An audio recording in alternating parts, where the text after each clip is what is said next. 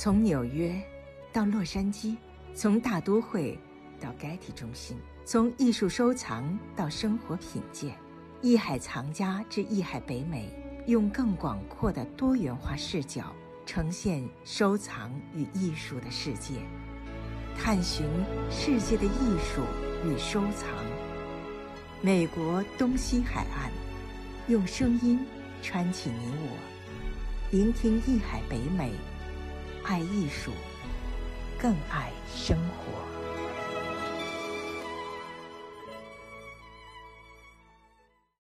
我梦想着绘画，我画着我的梦想。Paint your palette blue and gray, look out on a summer's day with eyes that know the darkness.3月30日是全世界最伟大的画家之一梵高167岁的诞辰，而他离开这个世界也已经整整130年了。每当听到约翰列侬的这首 Story Story Night， 眼前就浮现出梵高那幅被无数世人惊叹的星夜。梵高的一生仅在世37年，从事绘画创作也只有10年，但是他却成为了表现主义的先驱，是后印象派的代表，深深影响了20世纪的艺术。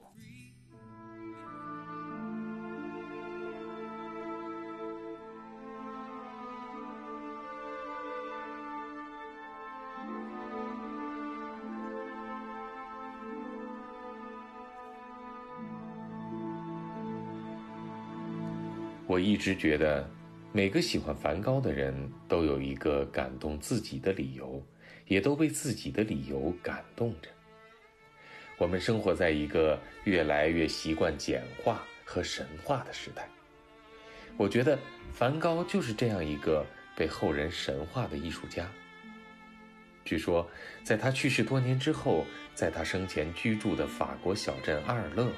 举办了一场他的画展和庆祝活动。一位100多岁的老太太问大家，这么奢华的活动是在做什么？大家说是在纪念梵高。老太太说，你们说的就是那个疯子吧？我小时候见过他，他成天脏了吧唧，疯疯癫癫的。梵高从小就性格孤僻，因此在小时候就换了很多学校，生来的那份孤独甚至让他几乎没有朋友。他最欣赏同时代的另一个画家就是高更，在绘画上他渴望得到高更的认可和指点，并且希望和高更成为朋友，一起来组建南方画社。但是最终高更与他不欢而散，他情急之下用剃刀割下了自己的耳朵。或许在今天，大家并不想再重温梵高这些广为人知的故事了。那如果再谈起梵高，我们应该说点什么呢？我从小就很喜欢看他的画，因为可以看得懂。那时候根本不懂什么是绘画技法，对他那些传奇故事也不太理解，只是单纯的被他作品的颜色吸引。黄是明媚耀眼的，蓝是深沉静谧的，甚至在我幼小的心灵里造成了一个长久的美丽误解。太阳就是这般黄，夜空就是这么蓝。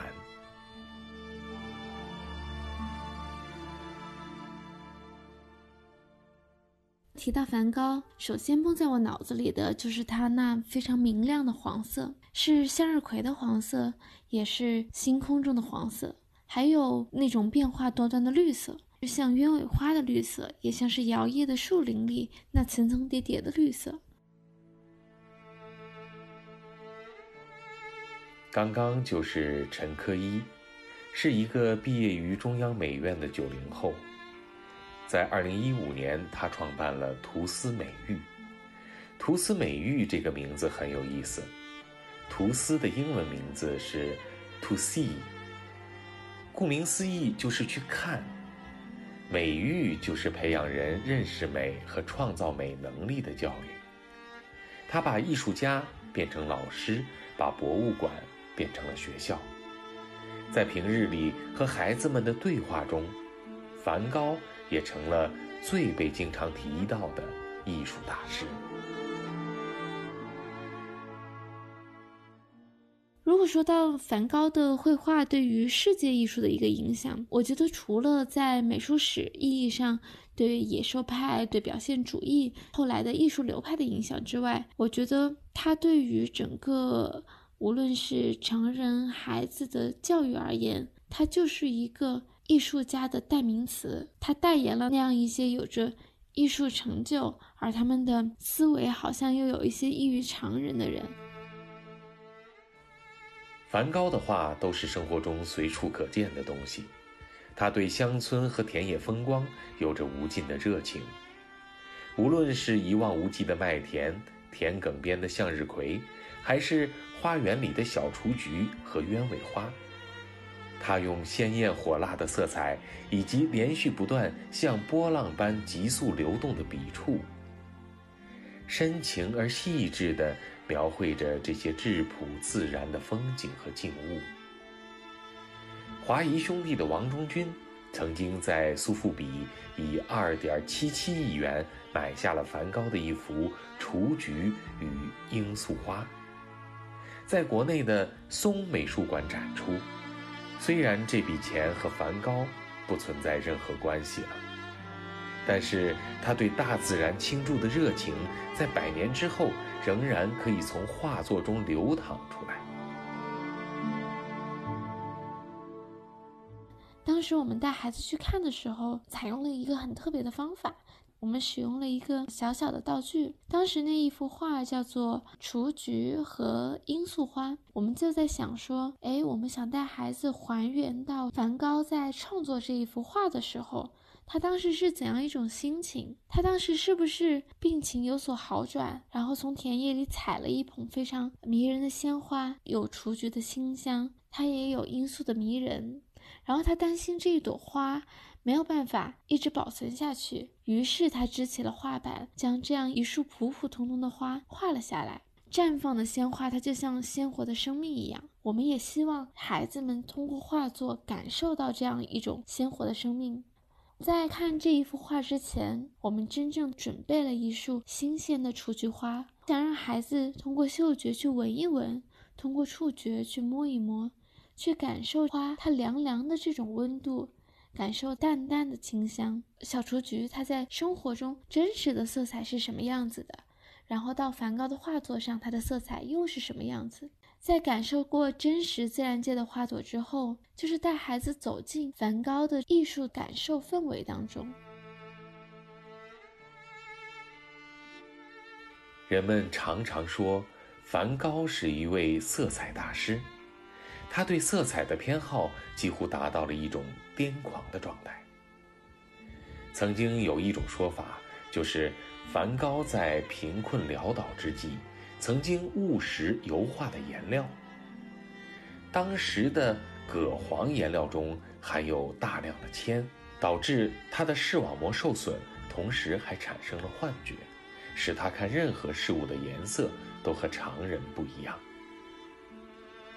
提起梵高的向日葵，恐怕没有人不知道，他一生一共画了11幅向日葵。那大胆明亮的黄颜色，狂野的造型，厚重粗犷的笔触，直率单纯，充满了生命的力量。他赋予向日葵是神的传递，而并非只是形的表现。这与之前的古典主义所追求的忠实表现自然的绘画理念有着天壤之别。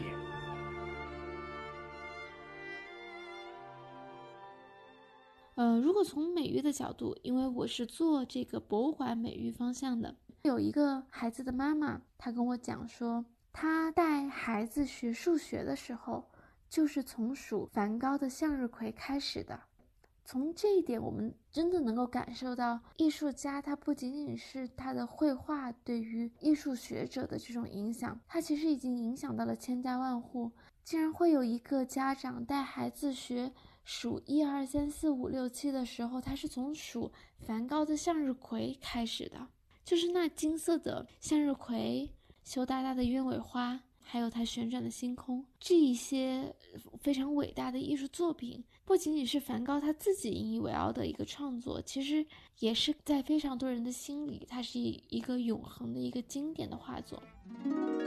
艺海藏家正在播出，本内容由喜马拉雅独家呈现。